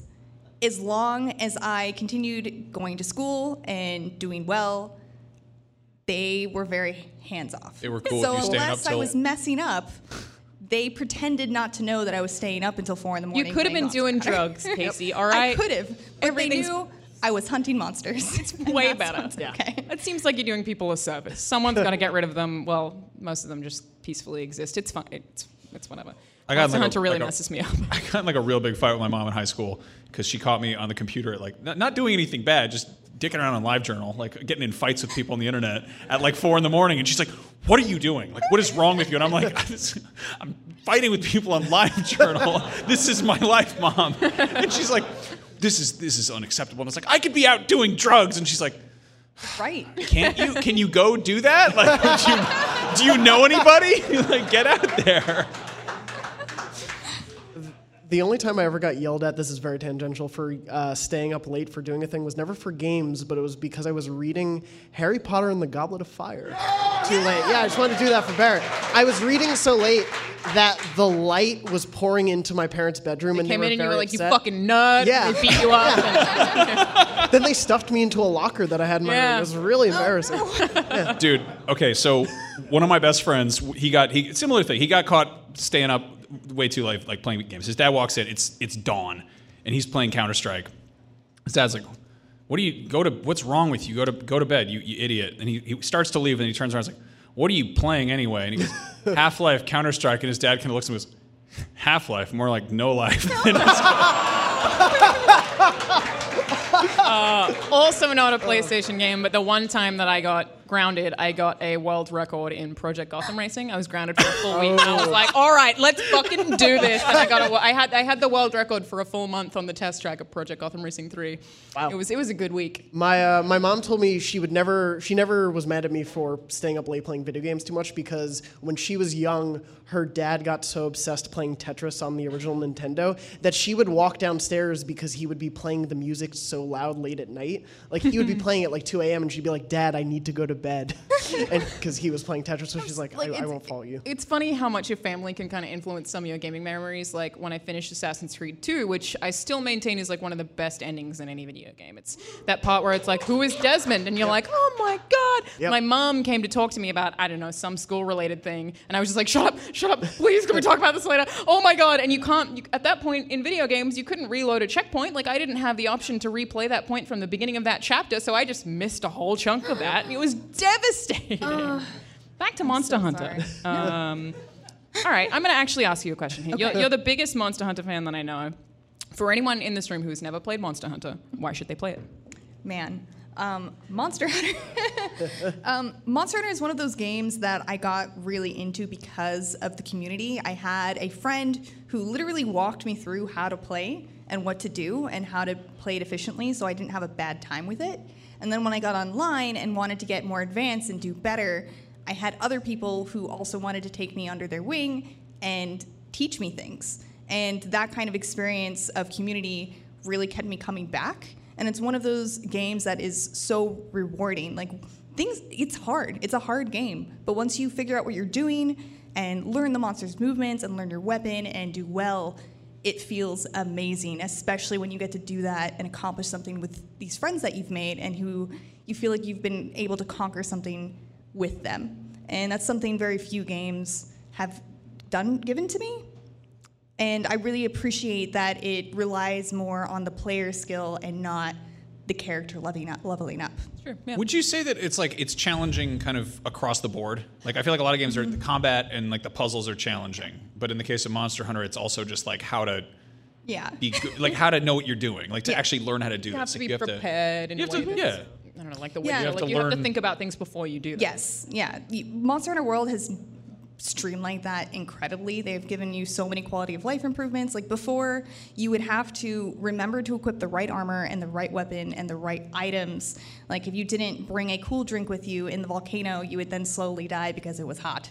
Um, but in Monster Hunter World, you can just go to your tent and get those items, so it's not nearly as punishing. Any of you need tips for Monster Hunter World, check out I G N Wikis. Yeah, please do. And Casey was here until like eleven P M a lot working on those wikis, to the extent that we were like, "Casey, go home. Why are you still here?" I'm like, "But the monsters! I need to hunt them." Somebody has to cut big meats out of their legs. It's true. Yeah. You know? Someone has I to. I gotta make it. Armor. Thank you. Yeah. You're the real M V P. Uh, yeah. Casey, I, we're gonna yeah, swap you out I for know. someone else yeah. who makes guides. Miranda. Who is Miranda Sanchez. Yay.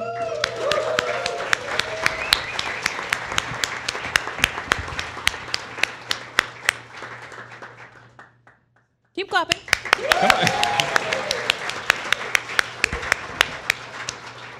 huge mistake. So I was supposed to bring a statue up here with me that I got at Beyond three hundred. Which you forgot was my the statue? Oh. So we're never going to solve the puzzle to escape. Yeah, so we're we're doomed. Sorry, y'all. Is this Resident Evil? Is that what's happening right now? Uh, for those of you who don't know, that I was a fan at Beyond three hundred and later got hired here at I G N, which is yeah. very exciting, um, succeeding Andrew Goldfarb being a fan at Beyond two hundred, Rest I believe. In peace. Yeah. yeah. And so uh, just He's carrying just on that tradition.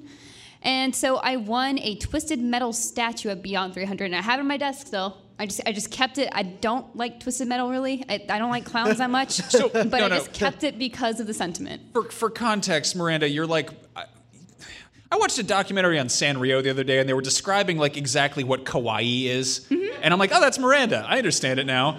Yeah. I didn't know you had a twisted metal thing on your desk. How many Pikachus are on top of that? Uh, it's actually nestled between some of my angry Pikachu, so I also like collecting when they look really feisty. And so like specifically those Pikachu, it's between those. Did you want the twisted metal statue? I have to keep it. It's like an obligation at it's this point. It's a curse. That uh, too. So we brought you up here to talk about your memories of Twisted something. Metal. Twisted Metal. Tell us about your oh, favorite man, Twisted Metal game. Great stories. do, you, do you like it when the, the clown's head is on fire and he ki kills the people with his truck? That's my favorite part. How did you know? But you do have a very beloved series that you're going to be talking about. Yes. You Jonathan, can talk about it too, Jonathan. Okay. Just anyone got any guesses? It. Kind of. Jonathan coughed. Spyro the Dragon. It's Neopets! We can talk about Neopets. I'm very disappointed in all of you. It's Kingdom Hearts.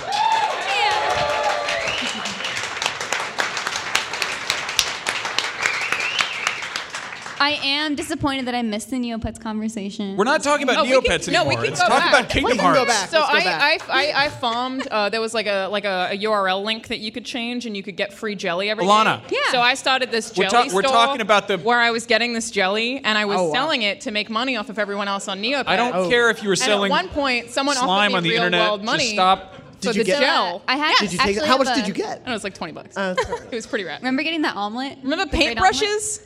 Okay, potato all right. Counter? This is not. This okay, is. Wait. People are literally leaving. I can. See. have, no, he's just got a camera. Is, never mind. This is still related to the PlayStation console. Nation.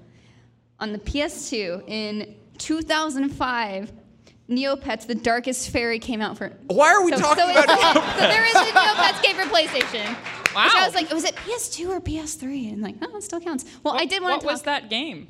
The Darkest Fairy. What was it? It was a Neopets game. like, like, what did you do in it? Uh, you took on the Darkest Fairy. Do you know? Do you know how hard it is to get me to say, "Can we talk about Kingdom Hearts"? I I've it, always everybody. wanted to hear you say those words. This guy didn't have the rainbow brush, am I right? uh. I mean, getting the land map is hard, but you know, it's fine. Kingdom Hearts. So I have here in my notes. Yes. It all Miranda. began with Sora on the Destiny Island. Do you, can you still do? Uh, you made a, a video for us one time where you just gave where I explained. I Did can, that have any cuts in it? Uh, not when I spoke. Right. Yeah. So, so, the so Jonathan managed to like explain it. literally the entirety of Kingdom Hearts, seemingly without I went a script. into a fever dream. No, there was no script. It was incredible. Thank you. And and people in the, the comments were like, "Wow, he actually knows Kingdom Hearts." I don't remember recording it. But it was well, bad. Yeah. It happened. Miranda, tell us about Kingdom Hearts. All right, so it's my turn to talk about Kingdom Hearts. Sorry, Jonathan. Please it's be okay. quiet. No. no, no, no. I actually was really excited that I got to bring it up because it's something I like to share with you, too, because you are such a knowledgeable fan, and I know a lot about Kingdom Hearts, but not nearly as much as you. Um, so my memory specifically is what got me into the PlayStation family. When I was in elementary school in fourth grade, I really, really wanted to play a Final Fantasy game, but I only had, at that time, um, my, my parents were really big on Nintendo systems, so we only had those, um, and then eventually went on to get an Xbox, and it was great, but I was like, but I want to play Final Fantasy. And I was very scared because there were so many Final Fantasy games, I did not know how to get in, and then all of a sudden, Kingdom Hearts showed up, and I was like, excuse me? It has Disney and Final Fantasy, and looks like a new thing that I could get into? Um, so fourth grader me said, I need a PlayStation two. So at our fourth grade school festival, we had an auction, and someone had Kingdom Hearts and a PlayStation two on the auction. And then I was just like, I need to win this. But I'm a fourth grader with no money. And so I just jotted down the highest number I could. How? And then I won. You committed fraud? Wait. Miranda! Did so, you do school auction fraud with your parent? Like, did you force your parents to buy you this just by, like... So I won it. And you stole it? No, I actually had the money for it because I had a birthday just pass. But I was so scared because it was a lot of money that I turned it down. Then the next person got it. But then oh. that summer, I still bought myself a P S two because I cool. saved up all my allowance and I worked really hard. And I said, Mom, Dad, I want a P S two. And so, thank you. My fourth grade me got that P S two and played Kingdom Hearts. And I think that was it. So does that mean that's your first, the, the first PlayStation game that you had bought yourself? Mm-hmm. That's awesome. Yeah. And, and, so and what was it like, like waiting for that moment to save up for it and, and to get the console and then to finally actually be able to play it? Well, just like a lot of excitement and determination, of course, because at that point, when you were in the fourth grade, buying a console is a lot of money. Um, yeah, dude, that's good finance. Yeah, I think uh, how did I, I think I just bought it like used or somehow. Like my parents, of course, helped a little bit, um, and I think that just the reward of like buying it your first console is just like such a powerful experience, right? And of course, it's for a game that I've just so desperately wanted to play. And then, of course, I played through all of it and cried and watched the cutscene for Simple and Clean forever. Just. Just would have it on while I was doing homework oh, yeah. and just be really happy. And then sometimes at work now, like now that we have new Kingdom Hearts stuff happening, like I just put on a playlist. I'm just like, oh. Yeah, it's. I did that too with that game when I, I got it for Christmas with uh, P S two was the first game I played. Uh, my whole family was downstairs, like getting ready for dinner, doing all that stuff. I brought the P S two up to my room, plugged it into the T V, started that game up, watched the opening cutscene with Simple and Clean, and was like so floored and my mind was blown that I just hit reset. Let it play again, reset, and I did that like twenty times before yeah. I actually even started the game. I, I was one of those people who, um, I, and I would say the same as you, where it's like I'm not the biggest Kingdom Hearts fan, but that's because like I'm not writing fanfic and like creating like weird sexual art of characters. Every but I like game those games. What I do in my yeah. free time is my decision, Alana. I'm not kink shaming; it's fine. But I. Uh, When I like first encountered free video editing software, I edited a uh, series of Kingdom Hearts cutscenes to a Fall Out Boy song. Oh my god! Aww. Speaking yeah. to all of my interests, which song? I don't remember, and I don't know if I still have that video. Like, I kind of want to see if I, I do, really but that's the first that, time yeah. that I ever remember doing video editing at all. um, and now I've done uh, video editing for I G N dot com, so that's where you have to start, everyone. Uh, with Fall Out Boy. Come a long way. Yes, with Fall Out Boy. Yes, and it's it's. I'm sure it'd be really gross, but it was like. It, Probably bad. The thing about Kingdom Hearts is that it's incredibly pleasant while also being incredibly heartfelt, and I think that a lot of games I had played prior to that tended to be gritty and dark and serious. Or very, very heartfelt, uh, or, or very, very upbeat. And I feel like Kingdom Hearts does a really good job of making you care about the characters and of presenting some se- themes that are kind of serious and characters that are going through some stuff while also still being really, really happy and fun. And I think that's a very difficult balance to strike oh, yeah. that, that one and two, I think, did beautifully. I haven't played all the other, the ten of the other ones that they have. Um, but I'm sure those are great, too. Yeah, and so like, that's the thing is, like, while you're playing this game, it takes so long to get through, especially for me about a young age, they become your friends. And yeah. I thought like Donald was great because he's just a duck, but I didn't really care about him that much because he's a bitter duck. And then when we when when he was my mage though, I was like, now you're a great duck. Yeah. And then Goofy, I like Goofy because uh, the Goofy movie and Goofy had his own stuff going on, so he was already good in my book. And then I just felt closer to them, and of course Sora and Riku and Kairi, and it's just. Yeah, I grew up in a very Disney household, so the thing that made me want to get the game was they had advertisements for it on the Disney Channel, like in between episodes yeah. of shows, and they were like showing you bits of gameplay, and it was like, oh, you're swinging through the vines with Tarzan, and then Simba appears, and I was like, this is the most amazing game of all time. Just like, just that was what I was raised on, so I needed this yeah. game. I didn't know Final Fantasy at all, but jumping into that and being able to explore what felt like familiar friends in a brand new setting was, I think, what hooked me so. And I, I still feel that way about three, right? Yeah. Like, even now, I, I'm an adult, and I'm still like, well, I get to hang out with these Disney characters? Yeah. There's, there's, there's Toy Story in here. Get I to hang get to, out like, with Woody and Buzz? All of them. Yeah. That's the best thing ever. And I think that, like, a, a lot of people who like Disney to have it in a in a video game that isn't a mobile game, that isn't free to play, that isn't just like trying to monetize itself aggressively. I think that, that that is why people are going to play Kingdom Hearts three as well. And I'm kind of excited about the fact that it's finally hopefully coming out. Please don't get delayed. That yeah. The idea that there are all these people who've never played Kingdom Hearts before that will still get into it because Disney is still such a big brand, and it's exciting. So another game I did play on PlayStation two was this Disney party game. And it was like Mickey and Minnie and all the core characters. So there is another game. Just think about other Disney games out there. They also have that. that oh, uh, here, you want me to tie this back? There's that P S four Magic Mickey game. Uh, I mean, there's ooh, other uh, Disney so games that are fun. But Mickey with the, Mania. With the book? Okay. Mickey Mania oh. for the, the Super Nintendo Entertainment System was directed by David Jaffe, who later went on to make Twisted Metal. He did. We're getting deep here, all right? I'm gonna look it up. So, like, I, I don't know. I, that's that's. I, I, here's the thing. I. I don't like Kingdom Hearts. It makes me, it, I feel weird about it. I hey, don't understand that's okay. it. That's fine. No, it's not, because people on Twitter are mad at me, and I don't hey, know how to react that to that. You can also not like things, and that's okay, because it doesn't mean it's any less important. That's true. No, but I, I wish I, I wish I did like it, because like there's a lot of stuff yeah. in there that I do like, but it's it's almost like too many things to like. Okay, obviously I like pineapples. I have weird taste in things. I'm, I think pineapples are the king of fruits. They have yeah. little crowns and everything. I don't like them on pizza. I don't no. think that's okay. it's it's a div- it's a divisive stance. It's a it's is a it, divisive stance. Who it in is. this room is? Put your hand up if you are pro We're pineapple doing, on don't, pizza. Don't, we, we, All right, put your hands up if you are against.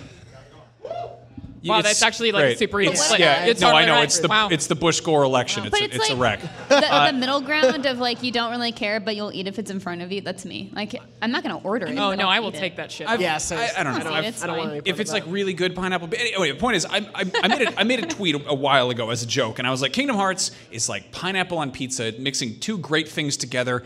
And if you like it, you're wrong and bad. And how did that go? I learned very quickly. Did you follow it up by saying that you that hate Sonic? I did that in a separate tweet. No, I learned very quickly that you opened the show with, with Sonic. Kingdom, yeah. I think I think Sonic's fine. He likes to run. He hates that Eggman. It's he fun, goes whatever. pretty fast. Um, I'm He's not like. It. I'm like a weird kind of fair-weather Disney fan. Like, there's a handful of Disney movies I really like, and then for the most part, I'm like, oh, yeah, it's it's fine, you know. And with with Square stuff, I'm like, oh, like yeah, it's awesome. And I remember when Kingdom Hearts came out, I was like, this would be great if you didn't have all that Disney stuff in there, because I was like, I was like, I don't know, like I was like, give me like, show me a new Final Fantasy game with this with this stuff, you know. Right. Uh, and it, it felt like it, it was like almost like a distraction, and clearly that was an appeal to a lot of people. And I remember right. at that point too, if you were if you were into like Japanese stuff. You were like weeaboo wasn't a word yet. Like that wasn't. It still isn't. Um, you were like a you were an anime fan. That was like oh you gotta you gotta like fight to defend yourself. You gotta like you gotta really go after the, the, the stuff you're into and, and stick to it. And then for them to be like, oh, it's a, it's a new Final Fantasy game, and Donald Duck is in it. You're like, what the fuck is wrong with you? Like, what is, where did this come from? And clearly that didn't scare off a lot of people, and that was their stepping stone into getting into that. And I appreciate that, but it's also, it's one of those things that I'm never going to really fully grasp. So, also, yeah. what I, year did the first Kingdom Hearts come out? Uh, two thousand two I think, at, yeah, for me, it was very much like it hit me at just the right time. Where I like, think same for me. Yeah, I mean, like, yeah we're all around oh, the same age, yeah, and I think that's... Yeah. A big factor of it too. Yeah, we're right? all around thirty-five. Yeah, yeah. Uh, yeah. Like getting out of childhood where I was raised on Disney, but also wanted something like a little older at that point. So there was this mix of like the Final Fantasy characters, and I had had that one experience with eight where I was like, oh, that's a mature series. And then knowing how much I liked Disney, like the combination of those two struck me so much. And then I didn't realize until retrospect later that the theme of friendship that it pushes so much in that game, and obviously Disney does in so many of its movies, is that like when Sora has that line of like, my friends are my power. Like, yeah. that's what matters to me, and like, my family has always been my friends throughout my life. This got real sappy, sorry. Oh. Uh, like, that stuck with me so much, especially after one and two came out, and I realized, oh, that's why this stuck with me. It hit me just at that right time. Right, I mean, like, that friendship theme is like so prevalent in a lot of Disney movies and kids' movies, and especially like with anime geared toward younger kids. Yeah. Um, just because that is a powerful thing to learn early on, right? Because friends are really important. Yeah. It's the no, hardest thing about leaving I you guys. I, I like That's that we. The bo- hardest thing about this being my last day. In this I know. You want to? Do you want to? Do you want to do this? Do you want to cry now, or you want to? No, no. Cry? Why not cry? No, no. It's, no, it's fine. Kingdom Hearts is not making me cry right now. uh, uh, no, I mean, Jonathan, you opened this up saying that video games are a thing that bring people together, and clearly, looking around this room, yes, they are. Uh, And I mean, you know, we don't always agree on which games are best or which should have Kingdom Donald Hearts. Duck in them. Uh, but Kingdom Hearts. Also, if Kingdom. he shows up in Metal Gear, I'm I'm all on board. It's going to be great. We'll, yeah. Finally, we'll have something um, in common for it. But no, I mean that's that's the magic of them. There, it's a wonderful kind of it's a it's a, a, a medium that, that wraps people up and draws them in, and then you go and you turn to the person next to you and you go, "Holy shit! Did you see what just happened?" Or let me tell you about the thing that I did, and and you you bond with people, and that's awesome. And it's so cool to see a room full of people who are all here gathered around because they love video games. So thank you all so much for coming by uh, and for hanging out with us. Uh, we're going to open things up for a Q and A in a section in a, in a second, but uh, this is the end of the recorded section. So uh, yeah, thank you to everybody who was up here. Uh, Jonathan, Alana, uh, Miranda, Zachary, Barrett, Casey, David, Stephen, Robert. He, he's just making up names. Uh, Beyond! uh, so...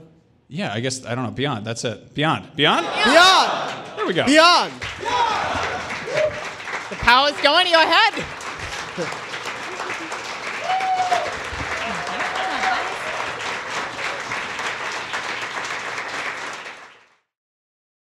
Hey there, this is Justin Bartha. I made a funny new podcast, King of the Egg Cream. It has the greatest cast in the history of podcasts with actors like Louis Black. I'm torn by my feelings for two women. Bobby Cannavale. You can eat it, or if someone hits you, you can put it on your cut. Melanie Lynskey. I wonder what these marvelous things are that look just like boiled chicken feet. Jason Ritter. I can break things and pick locks and kill people. Michael Stuhlbarg. The whole point is to inspire people that they should make themselves better. Ari Grainer. No, don't whet its appetite. What are you, an idiot? Me, Justin Bartha. That's not just any egg cream, that's a Lemke's special. And all narrated by the hilarious Richard Kind. This is the story of Harry Dalowitz and how he rose from nothing to become New York's King of the Egg Cream. So if you like funny true stories, come listen to King of the Egg Cream, available wherever you get your podcasts.